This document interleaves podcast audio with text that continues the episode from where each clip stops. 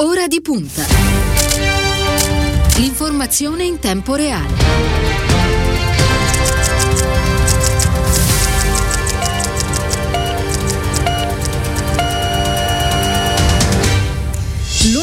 venti settembre, sono le quattordici e zero uno, ben ritrovati in diretta su Radio Immagina da Maddalena Carlino. Un saluto anche da parte della nostra squadra, Ilenia Danello in regia, Silvio Garbini allo streaming. Una puntata ricchissima di argomenti molto diversi tra di loro. Parleremo di sport e politica, parleremo di donne e genitorialità e poi parleremo anche di scienza. Ma iniziamo subito con l'argomento probabilmente più delicato, perché è uscito in tutte le librerie In fondo al desiderio, dieci storie di procreazione assistita, e noi siamo con l'autrice Maddalena Vianello, che ringraziamo per essere qui con noi. Buonasera a tutte e a tutti e grazie mille a voi.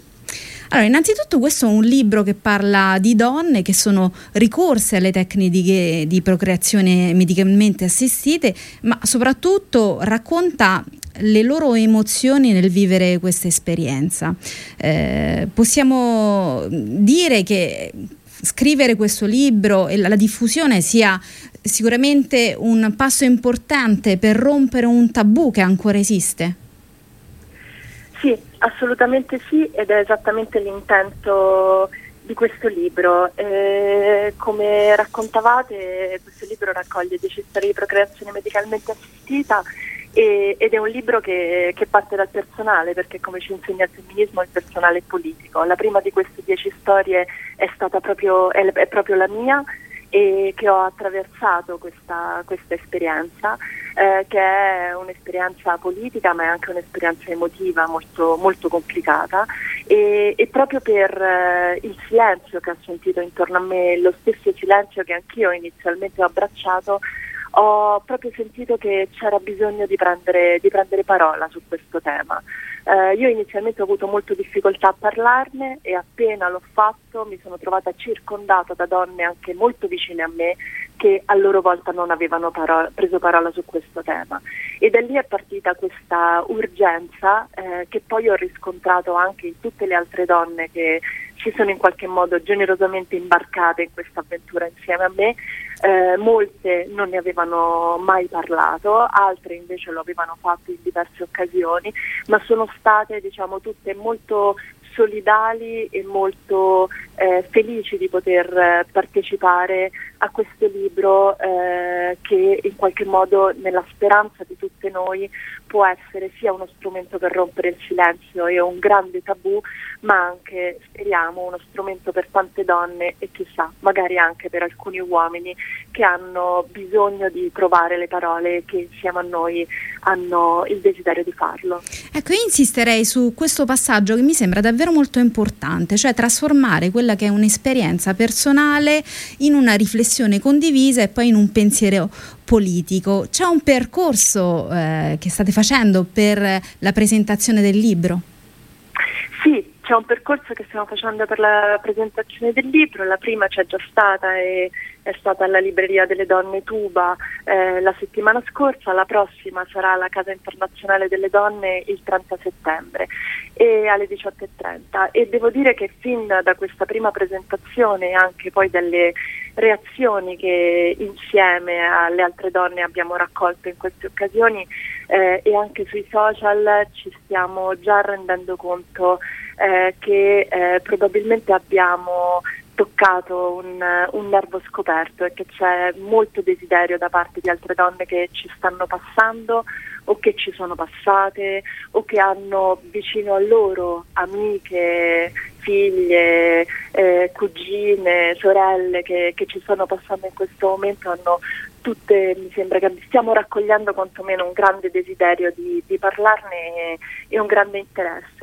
Eh, queste presentazioni per noi, che io cerco sempre, diciamo, di, di fare eh, portando con me le altre donne che hanno partecipato a questo libro, e infatti giovedì alla Casa Internazionale delle Donne sarà con, ci sarà con me anche Paola De Micheli, che ha generosamente regalato la sua storia all'interno, all'interno di questo libro eh, perché penso che sia anche proprio giusto eh, farlo insieme. In questo libro abbiamo siamo tutte partite dal, dalla nostra esperienza personale e abbiamo diciamo tutte cercato insieme di costruire un pentagramma e Un, un proprio un vocabolario per prendere parola su questo tema, sia da un punto di vista politico, perché la procreazione medicalmente assistita è attraversata da tante questioni che intrecciano la politica, e sia appunto dal punto di vista emotivo. C'è un tema che attraversa questo, questo libro, che è sicuramente eh, il desiderio di rompere il silenzio, di rompere i tabù e di rompere anche, qualora ci fosse, questo serpeggiante sentimento di vergogna, di sentirsi imperfette, difettose, come diceva Eleonora Mazzoni nel suo bel romanzo, che appunto è intitolato così, ma anche di cominciare a prendere parola su dei temi politici che a tutte noi stanno molto a cuore, e credo a, a tante, spero, a tante delle ascoltatrici ascoltatrice e degli ascoltatori di Radio Immagina. Il, la procreazione medicalmente assistita in questo paese, la legge quaranta, è stata molto cambiata dalle sentenze della Corte Costituzionale. E dobbiamo, dobbiamo dire insomma che è un mondo molto variegato, perché c'è chi sì. eh, ricorre all'eterologa, chi dopo tanti eh, tentativi rinuncia, chi inaspettatamente resta incinta magari in maniera eh, naturale, eh, mm. chi eh, affronta magari una crisi di coppia durante il percorso, e chi eh, rivendica la propria storia, non ha paura a raccontarla. Però Eh, diciamo che di fondo manca ancora una consapevolezza sociale su quelle che sono le opportunità di scelta. Eh, sei d'accordo? Sì, io penso che questo sia un tema su cui c'è ancora un'informazione eh, zoppicante e, e, e che è anche attraversata appunto da tante problematiche, in primis anche il dover fare i conti con eh, una questione emotiva, che è quella della scoperta di un'impossibilità, che è una cosa molto molto complicata nella vita di ciascuna di noi e di ciascuno di noi, è una delle cose più dure probabilmente, no? Fare i conti con il fatto che un nostro desiderio così profondo, come può essere quello della genitorialità, si scontra con una grandissima una grandissima difficoltà, e anche forse con il fantasma dell'impossibilità, e questo è È, un, è una cosa veramente molto complicata con cui fare i conti. E poi naturalmente ci sono le strade che si aprono, eh, che sono appunto la scelta di poter ricorrere alle tecnologie, perché poi ci sono tante donne che, che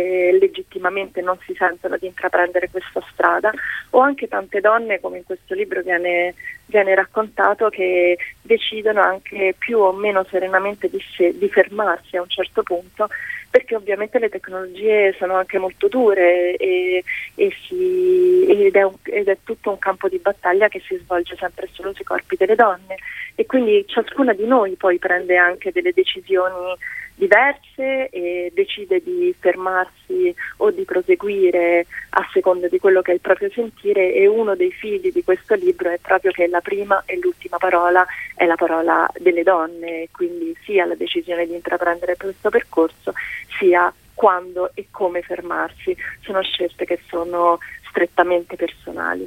Mi sembra che il filo rosso che attraversa l'intero libro sia il tema dei diritti, eh, il percorso di genitorialità. Però eh, ho letto che tu sostieni che fai in- i conti in una maniera molto dura con una sostenibilità dell'esistenza, così l'hai definita.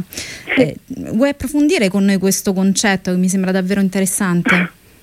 Volentieri, eh, questo libro si intreccia profondamente con il tema dei diritti, eh, e, e il primo forse è anche proprio quello che, che riguarda l'accesso. Noi siamo in un paese in cui sappiamo bene che eh, alle donne viene, vengono chiesti, diciamo, tocca un'esistenza in qualche modo molto complicata, cioè eh, soprattutto se poi si affacciano alla scelta, alla scelta della maternità.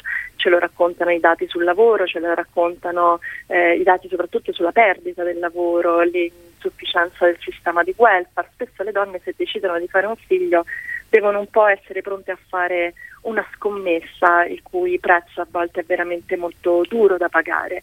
In questa scommessa c'è anche per l'appunto quello della sostenibilità economica, e io in questo libro racconto anche che se decidere di, impre- di intraprendere un percorso di genitorialità è una questione che interroga la sostenibilità delle nostre esistenze, intraprendere un percorso di procreazione medicalmente assistita si configura come una, diciamo, una, una questione di, di classe sociale, di appartenenza, perché spesso il sistema sanitario eh, pubblico ha eh, un'offerta che è un'offerta che non è in grado di assorbire eh, la richiesta, che tra l'altro è crescente, eh, e eh, inevitabilmente ha dei tempi di attesa che sono molto elevati, anche se naturalmente ci sono regioni che hanno lavorato in questi anni in maniera estremamente brillante su questo, su questo fronte. E il tempo è, è proprio il peggior nemico delle donne che affrontano la procreazione medicalmente assistita, perché nella maggior parte dei casi è proprio l'unica cosa che, che non possono mettere a disposizione, perché non ne hanno, perché devono correre, perché eh, la loro disponibilità di tempo è inversamente proporzionale alle possibilità di, di riuscita della procreazione, e quindi a quel punto si, apre, si aprono le strade del, delle cliniche private, che naturalmente fanno cadere una mannaia su chi è in grado di mettere a disposizione il denaro necessario per il primo, il secondo, il terzo, il quarto e tutti i tentativi, diciamo, che ciascuna si sentirà di affrontare, e chi invece questa possibilità semplicemente non ce l'ha. E allora io vorrei leggere la frase impressa nella quarta di copertina: gli amori sono tanti come tanti sono i modi in cui bambine e bambini possono arrivare. Una frase che sicuramente può racchiudere la coralità delle testimonianze che sono contenute nel libro, eh, un libro che ha l'obiettivo di raggiungere qualche cosa, almeno dal punto di vista sociale. Beh, l'obiettivo principale è proprio sollevare il velo, perché il silenzio è veleno, e quando si comincia a prendere parola sui temi si comincia anche a creare una consapevolezza collettiva eh, da, da poter condividere e utilizzare, e si nutre la consapevolezza e, e le informazioni necessarie. Questo è un tema che viene che è attraversato anche da tante complessità eh, che non bisogna nascondersi, come quelle anche che riguardano la sfera etica, ma sicuramente prenderne parole e ragionarne insieme è la cosa più importante, e soprattutto cominciare a dirci che la procreazione assistita fa parte della vita di molte, e che quindi eh, abbiamo tutte insieme bisogno di parlarne, non di nasconderci. E allora ricordiamo il prossimo appuntamento con queste presentazioni, Maddalena? L'appuntamento sarà alla Casa Internazionale delle Donne, speriamo in giardino, se il tempo sarà clemente, il trenta settembre alle diciotto e trenta. Sarò accompagnata, come dicevo prima, da Paola De Micheli, che ha partecipato a questo libro con la sua storia, da Cecilia Delia, Giorgia Serughetti, Maura Costutta e Lidia Vera.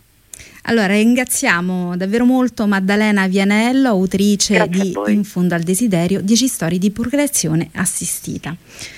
E noi grazie, grazie, grazie davvero molto. Noi proseguiamo con eh, questo nostro spazio di approfondimento, cambiando assolutamente argomento, perché c'è con noi Ubaldo Righetti, ex giocatore giallorosso e candidato P D all'Assemblea Capitolina in sostegno di Roberto Gualtieri, sindaco. Ben ritrovato ai microfoni di Radio Immagina. Salve, salve, buongiorno a tutti e grazie per l'invito. Allora, intanto eh, voglio ricordare, oltre a essere ca- ex calciatore della Roma, ha vinto uno scudetto nell'ottantatré, disputato una Coppa dei Campioni l'anno dopo, eh, opinionista televisivo, radiofonico, eh, una persona che ha deciso di mettere a disposizione la sua esperienza, la sua riconoscibilità anche nel mondo dello sport, un tema sicuramente molto eh, caro a Gualtieri. Intanto sì, vorrei chiederle su questo quanto può essere pesato eh, fare una scelta di questo genere, perché non è assolutamente scontato eh, farsi avanti sì, quando si ha questo genere di percorso. Bella, bella, interessante, però è stimolante, è stimolante perché è la, mh, per quanto mi riguarda è anche uscire da, eh, e sono uscito dalla mia zona comfort. Eh, in cosiddetta comfort Roma zone. Dato, sì. e, e quindi Roma mi ha dato, mi ha dato tantissimo, e, e, e per questo io devo restituire qualcosa mh, a Roma, ai cittadini, ai cittadini romani.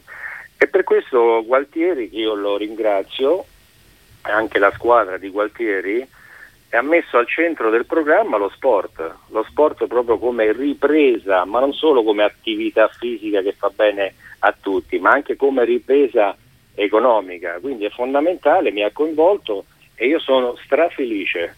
E dobbiamo dire anche che lei è il secondo della lista di Gualtieri, quindi insomma proprio per sottolineare l'importanza che viene data all'argomento dello sport, sport non solamente inteso come gioco ma come chiave di vita delle periferie, come ha detto bene, ha elemento detto bene, di, di salute, come occasione anche di sviluppo. C'è tutto, c'è tutto, comprende tutto, è alla base della, della ripresa, è alla base della formazione del del giovane, è il base della formazione e del eh, rimanere sani anche fisicamente, e quindi c'è tutto un movimento intorno ed è questo è fondamentale, quindi non trascuriamo questa parte veramente dello sport come ripresa, ma deve essere centrale e, come ha detto Roberto Gualtieri giustamente, gli dà la sua importanza, non la giusta, la sua importanza, Ri- eh, riqualificare i quartieri che sono di importanza fondamentale, è da lì che si deve ripartire. Ecco, mh, lei diceva Roma mi ha dato tanto, allora che cosa sì. restituire alla città? La mia conoscenza, la mia esperienza, quello che, eh, quelli che sono i valori dello sport, quelli i valori che mi hanno formato, quei valori che mi hanno portato al successo, ma anche quando non ho avuto successo c'è stato un percorso di vita che mi ha dato sempre la forza e la capacità di reagire a livello individuale ma anche a livello di gruppo, quindi lo sport è aggregazione, lo sport è organizzazione, lo sport è saluto, lo sport è condivisione, è inclusione, c'è tutto nello sport. Ecco, mh, mi sembra che eh, la politica negli ultimi tempi si stia eh, rendendo sempre più conto dell'importanza dello sport. Devo dire che in questo, quest'estate di successi, insomma, ci ha davvero aiutato molto. E questo è l'errore, scusa, è le, questo è l'errore, perché non dobbiamo aspettare che arrivano i grossi eventi e i grossi risultati per movimentare e creare interesse intorno. No, noi dobbiamo essere già preparati, già pronti, deve essere la base, deve essere centrale nella nostra esistenza e nella nostra vita. E per questo, per questo non dobbiamo aspettare sempre che succeda qualcosa di particolare che ci catturi l'attenzione. E io e su questo, questo su questa, su questo punto l'attendevo, perché c'è un, un valore particolare che sicuramente la società eh, in cui viviamo ha dimenticato, che è il valore della sconfitta. Ecco, in questo lo sport che Bravo, cosa può sì. dare a, ai giovani soprattutto? E questo è anche questo il mio messaggio, perché al di là della, eh, della scesa in campo a livello politico, io ho sempre girato per scuole, scuole calcio che l'ho formate nella mia dopo attività professionistica, è che quella di formare sì dei, degli atleti attraverso i valori dello sport, ma noi dobbiamo anche lavorare sul giovane, perché uno su cinquemila o seimila arriva al professionismo e gli altri li abbandoniamo? Allora c'è troppa, si dà troppo valore o troppa incidenza al numero uno, al successo finale, ma dietro c'è un grande lavoro, c'è un grande lavoro degli altri eh, atleti, dell'altro essere umano che giornalmente sta lì, che combatte e che vuole migliorare, non solo sotto l'aspetto atletico, ma migliorare anche a livello individuale, perché noi dobbiamo imparare e dobbiamo lavorare a far crescere sì lo sportivo con certi valori, ma dobbiamo far crescere l'essere umano, la persona che un domani ci servirà nella società, non nella società sportiva, nella società. E in questo c'è un altro passaggio importantissimo eh, che vorrei condividere con lei, che è quello del gioco di squadra. Ecco, su questo eh, eh. diciamo sviluppare anche un'educazione, una filosofia per una città come Roma, che significato ha? Eh, ha importanza. Il gioco di squadra si mette in risalto quelle che sono le proprie potenzialità ma anche le proprie debolezze. Attraverso la collaborazione si possono compensare i due, le, le, due, le due situazioni. E, e quindi creare un, un lavoro di squadra che ci serve per arrivare a un risultato, non dico il successo, a un risultato che sia po- positivo o negativo, negativo va condiviso, ha distribuito e non scaricato solo su persona singola. Quindi il lavoro di squadra diventa fondamentale, il confronto che oggi manca. Allora vorrei affrontare un tema sicuramente molto caldo, che è il tema del nuovo stadio, che costituisce per la Roma un nodo fondamentale. Ecco, Gualtieri ehm, si è espresso al riguardo e, e sull'impianto giallorosso ha chiesto cautela. Ehm, c'è condivisione su sì. questo approccio? Certo, certo, come non può essere diversamente, ma soprattutto Gualtieri ha detto serietà. Non come rispetto, rispetto prima, delibera, si parte e si prende male. No, serietà.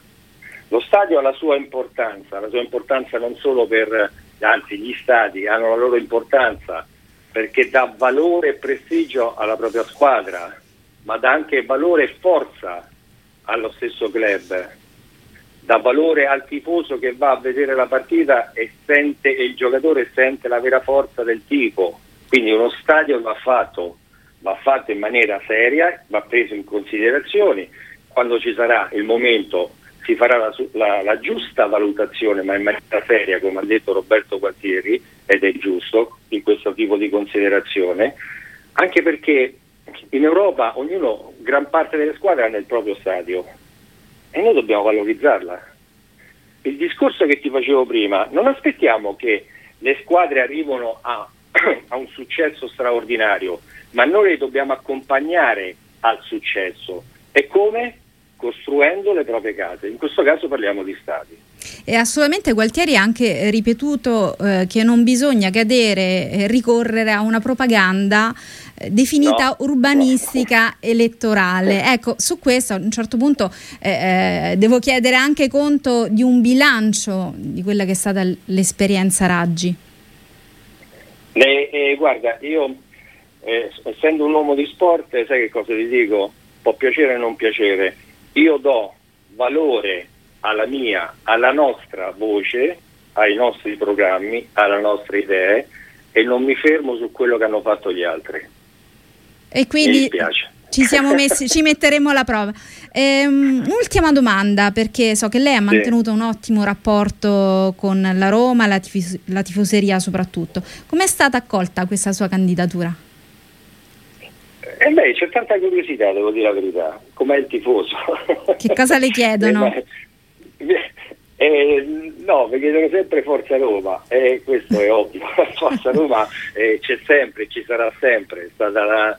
La mia, la mia casa eh, continuerà a essere la, la mia squadra, quella che mi ha formato, che mi ha fatto crescere, che mi ha fatto conoscere, mi ha dato successo, eh, riconoscen- quindi sono riconoscente.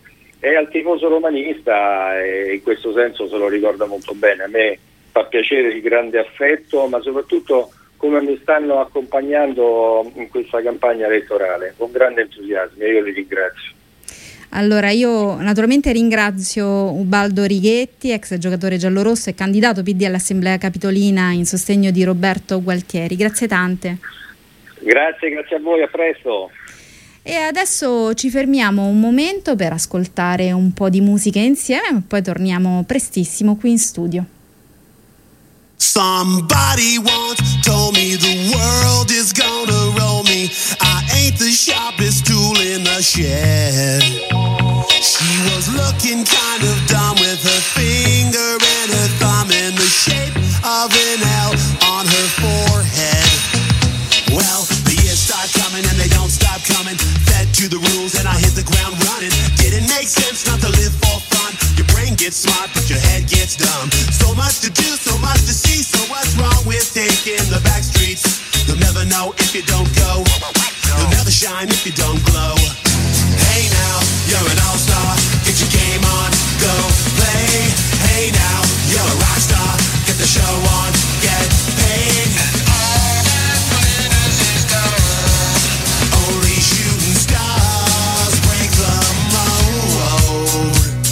It's a cool place and they say it gets colder. You're bundled up now, wait till you get older. But the media men beg to differ, judging by the hole in the satellite picture. The ice we skate is getting pretty thin. The water's getting warm, so you might as well swim. My world's on fire, how about yours? That's the way I like it and I'll never get bored.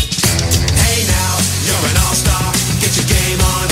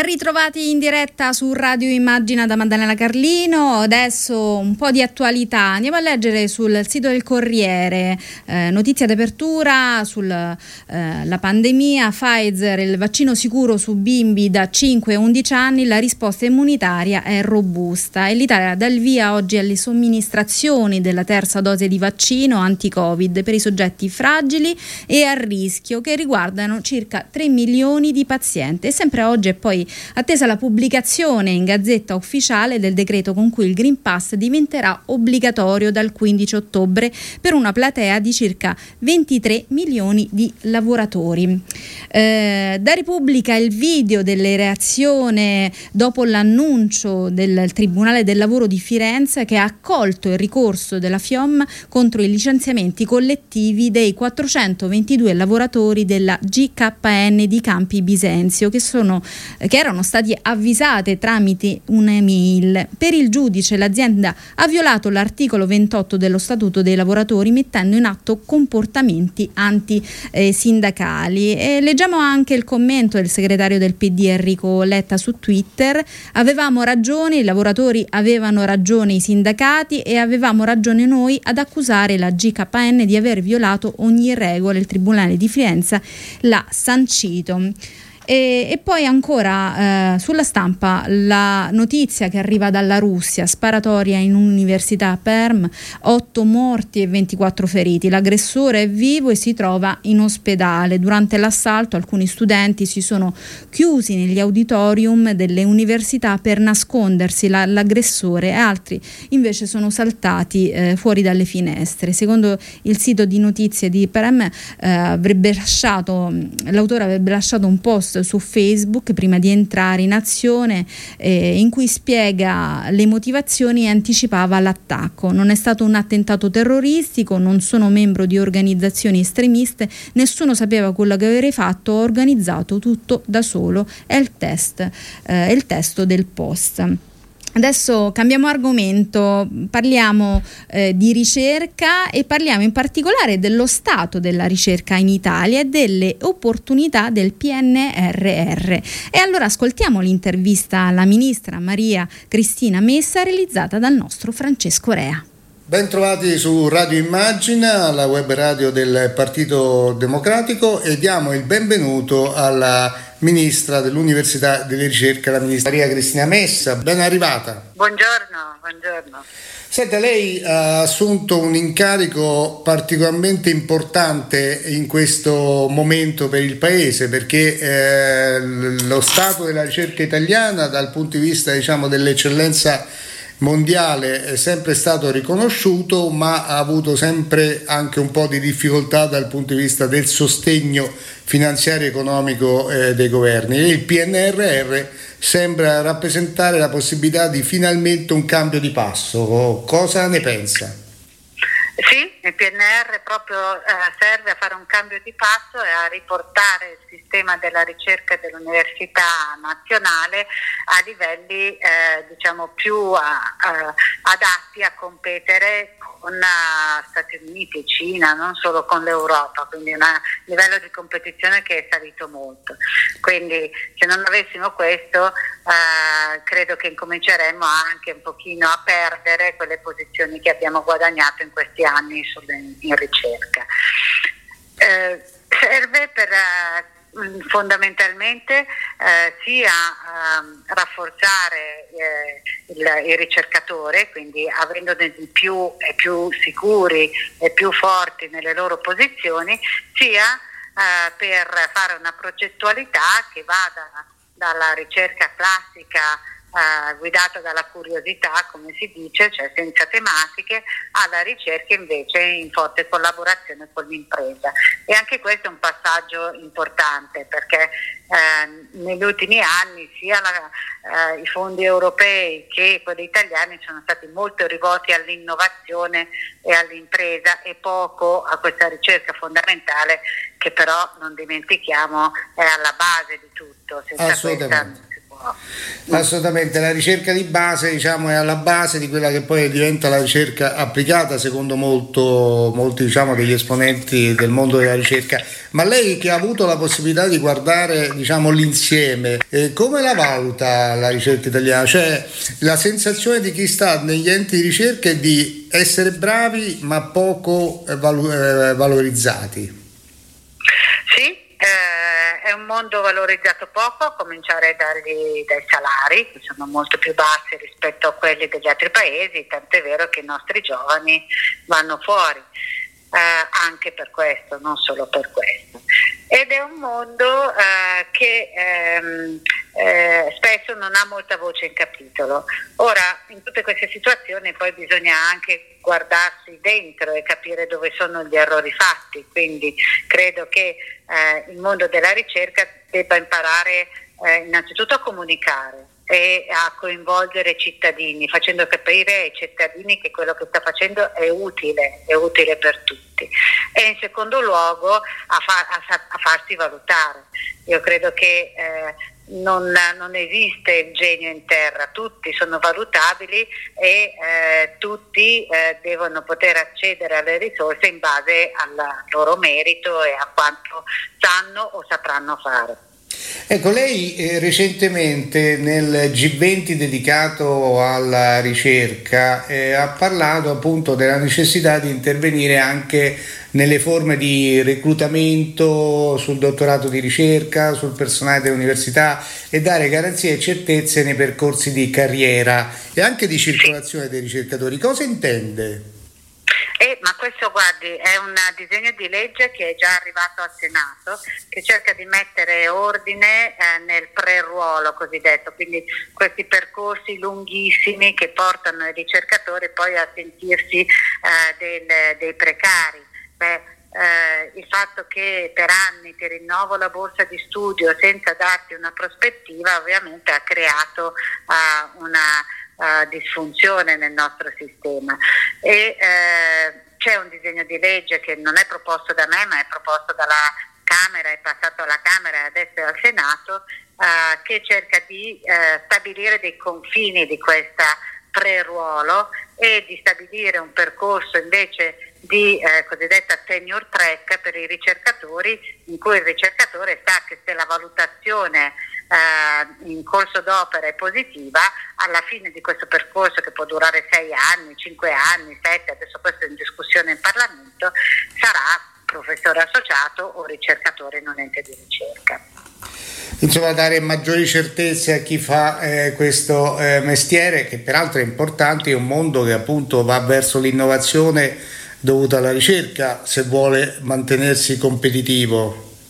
Eh sì, eh, credo che eh, dobbiamo cogliere quest'onda positiva e che il pubblico è riuscito a comprendere grazie al fatto che nemmeno di un anno abbiamo avuto dei vaccini, no? E questo è una, quello che dicevo, comunicare, cioè, eh, forse bisognerebbe anche che la gente capisse che il vaccino è venuto perché era da vent'anni che studiavamo l'erre enne a messaggero, quindi è molto importante capire come l'impatto poi possa essere incredibile. Ecco, però questa, lei poi viene dal, dal mondo medico, ehm, questo fatto però di aver avuto un'accelerazione sicuramente su studi che hanno avuto molti anni eh, diciamo di pensiero e di approfondimento, però c'è stata comunque un'accelerazione, si è dovuto essere un po' meno diciamo eh, prudenti, tra virgolette ovviamente mi si intenda bene, eh, questo dà anche l'idea di avere maggiore consapevolezza? Ma il, l'aspetto della produzione eh, non ha riguardato tanto il mondo della ricerca, no? Perché è un aspetto poi eh, molto affidato alla, all'impresa, in questo caso alla farmaceutica.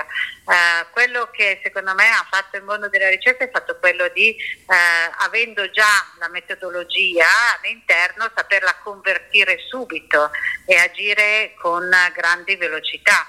Ma ripeto, l'ha potuto fare perché era da vent'anni che lo studiava.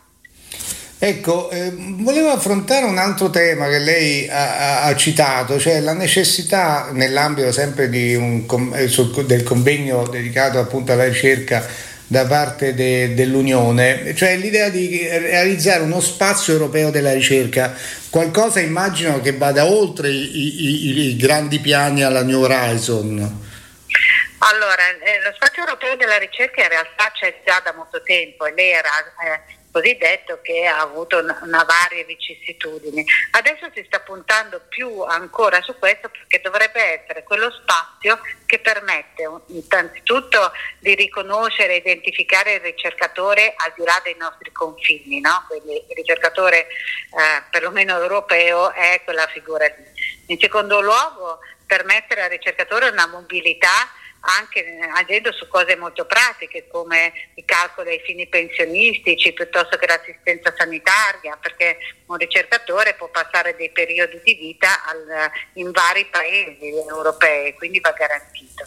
In terzo luogo è quello di far valere anche gli aspetti etici, eh, oltre che eh, di, di, di protezione della proprietà intellettuale, quindi anche legali, della ricerca. L'etica della ricerca è un argomento molto importante, come penso capiamo tutti, e, e secondo me deve avere un respiro europeo, non può essere solo nazionale.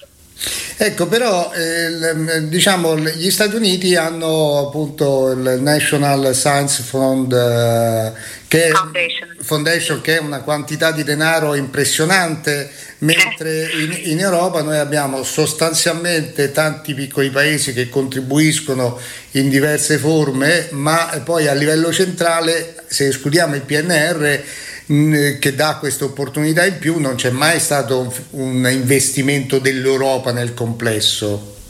Beh, ci sono i programmi quadro europei, i programmi quadro europei comunque ammontano a, adesso l'ultimo è di circa sette miliardi se ricordo bene, ehm, che devo dirle hanno aiutato anche l'Italia. L'Italia è sempre stato detto che eh, mette più Di, di quanto riceve, eh, ma questo anche perché ehm, le, le, la struttura italiana e le strutture di ricerca italiana eh, sono poco attrezzate eh, per eh, competere ai bandi europei, che sono molto complessi. Nonostante questo, in un periodo in cui eh, l'Italia ha veramente finanziato poco la ricerca, non dico i ricercatori, ma dico la ricerca, quindi i programmi, ehm, e, le, le università hanno incominciato a riuscire a vincere molti progetti europei, quindi i progetti europei ci sono, hanno aiutato molto, certo non sono ai livelli degli Stati Uniti, però eh, siamo tradizionalmente diciamo diversi. Ciò non toglie che dal punto di vista delle pubblicazioni scientifiche, se lei vede, Uh, primeggiano sempre gli Stati Uniti, uh, adesso la Cina sta salendo moltissimo, uh, però l'Europa, eh, a parte eh, U K, ma l'Europa, Germania, Francia e Italia sono in ottime posizioni. No, no, ma infatti che l'Italia sia, come si dice, una, abbia una qualità e un'eccellenza nel mondo è verificato anche dai numeri, delle pubblicazioni, dei risultati che vengono appunto o, ottenuti, ed è un paradosso rispetto a quello che lei citava poco fa, cioè uno scarso eh, supporto finanziario, che speriamo invece eh, sia maggiore nei prossimi anni.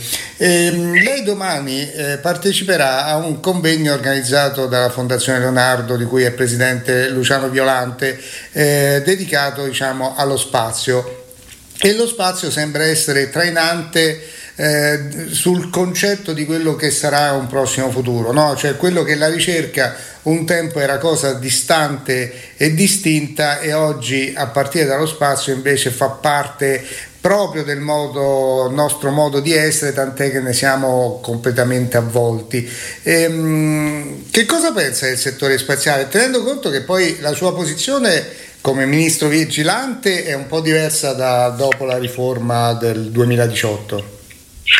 Allora, noi abbiamo una posizione come ministero vigilante non solo sull'agenzia spaziale, che però poi, eh, come dice lei, è, fa parte del Comite, quindi è ge- ha una gestione di altri fondi e non solo i nostri, ma abbiamo anche la gestione di un mondo della ricerca molto variegato nello spazio, che è quello che ha fatto veramente grandi passi di qualità, sia per quanto riguarda eh, l'osservazione della Terra, la space economy, eh, gli strumenti che vengono spediti nello spazio, ehm, l'osservazione della, dell'agricoltura, quindi abbiamo veramente un terreno molto ricco di ricerca, che è fatto anche da altri enti di ricerca come il C N R e come l'I N A F, l'Istituto Nazionale di Astrofisica, e anche da alcune università che lavorano molto su questo, i politecnici tipicamente, l'Università di Napoli Federico secondo, quindi abbiamo una rete di ricerca molto, molto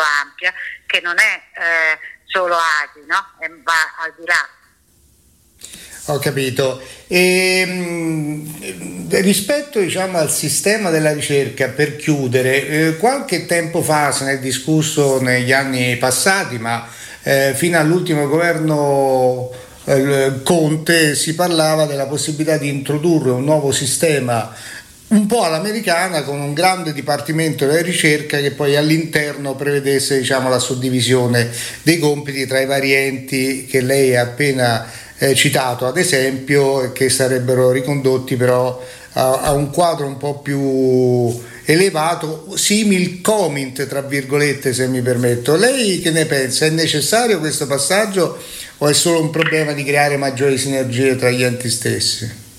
Guardi, io penso che in questo momento bisogna, dobbiamo creare sinergie, non è un momento di riorganizzazione, è un momento di, di eh, agire e utilizzare i fondi che abbiamo per creare queste sinergie e creare le masse critiche, anche perché se poi vogliamo introdurre delle modificazioni, se tu hai già creato le masse critiche diventa più facile, quindi credo che adesso in questo momento le reti siano l'aspetto più importante che dobbiamo perseguire.